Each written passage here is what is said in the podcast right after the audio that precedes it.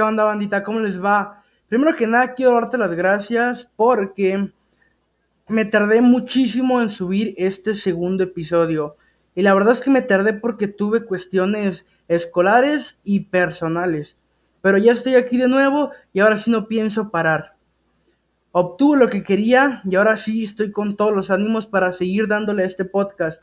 Este es el segundo capítulo del segmento llamado Contando Estrellas. El día de hoy vamos a hablar de alguien bien cabrón, de un rapero mexicano que está a tope ahorita.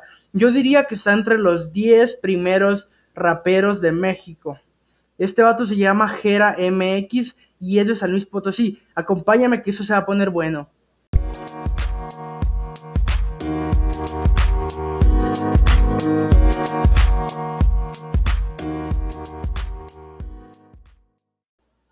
Ahora sí vamos a hablar de este gran rapero Gerardo Daniel Torres Montante. Él nace un 15 de julio de 1994 en Monterrey, Nuevo León. Para ser más exactos, él nace en San Nicolás de la Garza. A los dos años de edad, su mamá se lo lleva a vivir a la ciudad de San Luis Potosí, en donde crece. Él en cuarto de primaria es donde tiene su primera interacción con el rap. Y en primero de secundaria, estamos hablando de unos 13 años, 12 años, él empieza a improvisar para agradarle a sus amigos, ¿va? Después de pasar por varias secundarias, pues porque Jeremy XM era expulsado de todas, a lo que podemos entender que él era muy problemático, se ve involucrado en unos problemas de pandillas en San Luis Potosí que hacen que su mamá se lo llevara de regreso a Monterrey, Nuevo León, en donde sí logró acabar la preparatoria. Gera MXM crece escuchando Control Machete, Cártel de Santa, Caballeros del Plan G y Molotov, quien obviamente fueron sus influencias para el rap. Este vato empieza su carrera integrándose a un grupo que se llama Mexamafia. ¿Y por qué lo aceptan? Porque él un día va a un concierto en donde tocaba Rinox, que es otro ex integrante, y lo escucha cantar y lo invita obviamente a Mexamafia. Ahí es donde él empieza su carrera musical, ya que en esos tiempos Mexamafia era como la el grupo que más estaba a la alta expectativa de esa época. Era el mejor grupo compitiendo obviamente con Cartel Santa, compitiendo con Control Machete, pero era uno de los altos. Entonces él empieza ahí siendo segunda voz de Rinox y también grabando maquetas para Chaos, grabando maquetas con Santa RM, con Tanque One. Para Jeremy XM, su padrino, pues fue Tanque One. Lo, lo empezó a hacer y él lo ha dicho en una canción que se llama Quise Ser de su álbum Precipicio.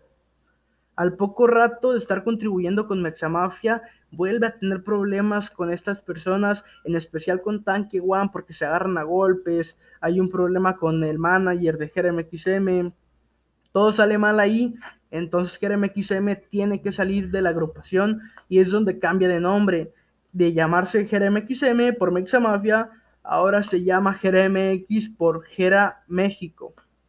Y se va a crear su propio disco o sello discográfico que se llama Rich Powers.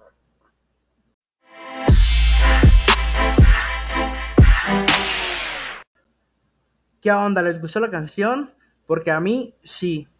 Siguiendo su carrera musical en el 2014, vean qué bestialidad este vato año tras año saca disco, ahorita lo van a ver. El siguiente álbum que sacó se llama No Veo, No Siento, que fue en el 2014 y este tuvo mucho apoyo y gran popularidad en México porque se posicionó en lo más alto del rap mexicano, grabando en la casa de Razor y la verdad que es un disco muy completo. Fue nominado por Ritmo Urbano a Disco del Año, lamentablemente no lo ganó, pero tiene canciones muy chingonas. Les voy a poner mi favorita ahorita. Me gusta estar con mi con lo viajar, haciendo que la música se borracho, mamá, otra vez. Si no es por ella, algunos me llaman vago y el micro me dice estrella porque la comida y cena fue el desayuno anterior y ella solo.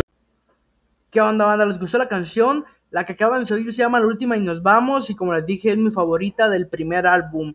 Siguiendo esta línea, la carrera musical de Jera entramos al 2014 en donde Jera lanza su segundo álbum que se llama No Veo, No Siento. Y este es donde empieza a sentirse la fuerza de Jera, ya que tiene una gran popularidad en México y tiene mucho apoyo, tanto que llega a Ritmo Urbano, que es una empresa dedicada a premiar y nominan este disco No Veo, No Siento como el disco del año. Tristemente no lo gana, pero sí fue nominado. Ok, siguiendo la línea de la carrera, llegamos al 2015. Y llegando aquí quiero hacer notar la gran dedicación que le pone Jera desde el principio de su carrera, ya que en el 2013 saca un disco, 2014 saca otro y en el 2015 vuelve a sacar otro disco y se me hace fantástico que este vato le haya puesto tanto empeño. Cabe mencionar que todas las rolas que ha sacado, el 98% son de autoría de él y pues seguimos hablando del disco del 2015, se llama No me maten antes de hoy y este disco todavía sigue público con todos sus temas y fue uno de los mejores antes de dejar Mexamafia. Recuerden que deja Mexamafia, pero hasta este punto todavía no lo deja. Ahora sí, 2017. Después de dos años del último álbum, Jeremy XM anuncia su salida de Mexamafia, como les dije, por problemas que tuvieron, y saca su disco que para mí es de los mejores que han existido en todo México. Se llama Los niños grandes no juegan y tiene letras tan chingoncísimas que hasta me da emoción decirlo. Sale el 30 de julio del 2017, como les dije, y en las letras de este álbum te das cuenta de su crecimiento, ¿no? Como persona, como artista, y de la forma en que afronta verdades que solamente se aprenden viviéndolas. Esto me encanta de este vato tiene una canción que se llama Me Toca Perder, que es mi favorita de... Yo quiero creer que todo Jeremy XM, todo lo que constituye Jera, esta canción de Me Toca Perder es mi favorita.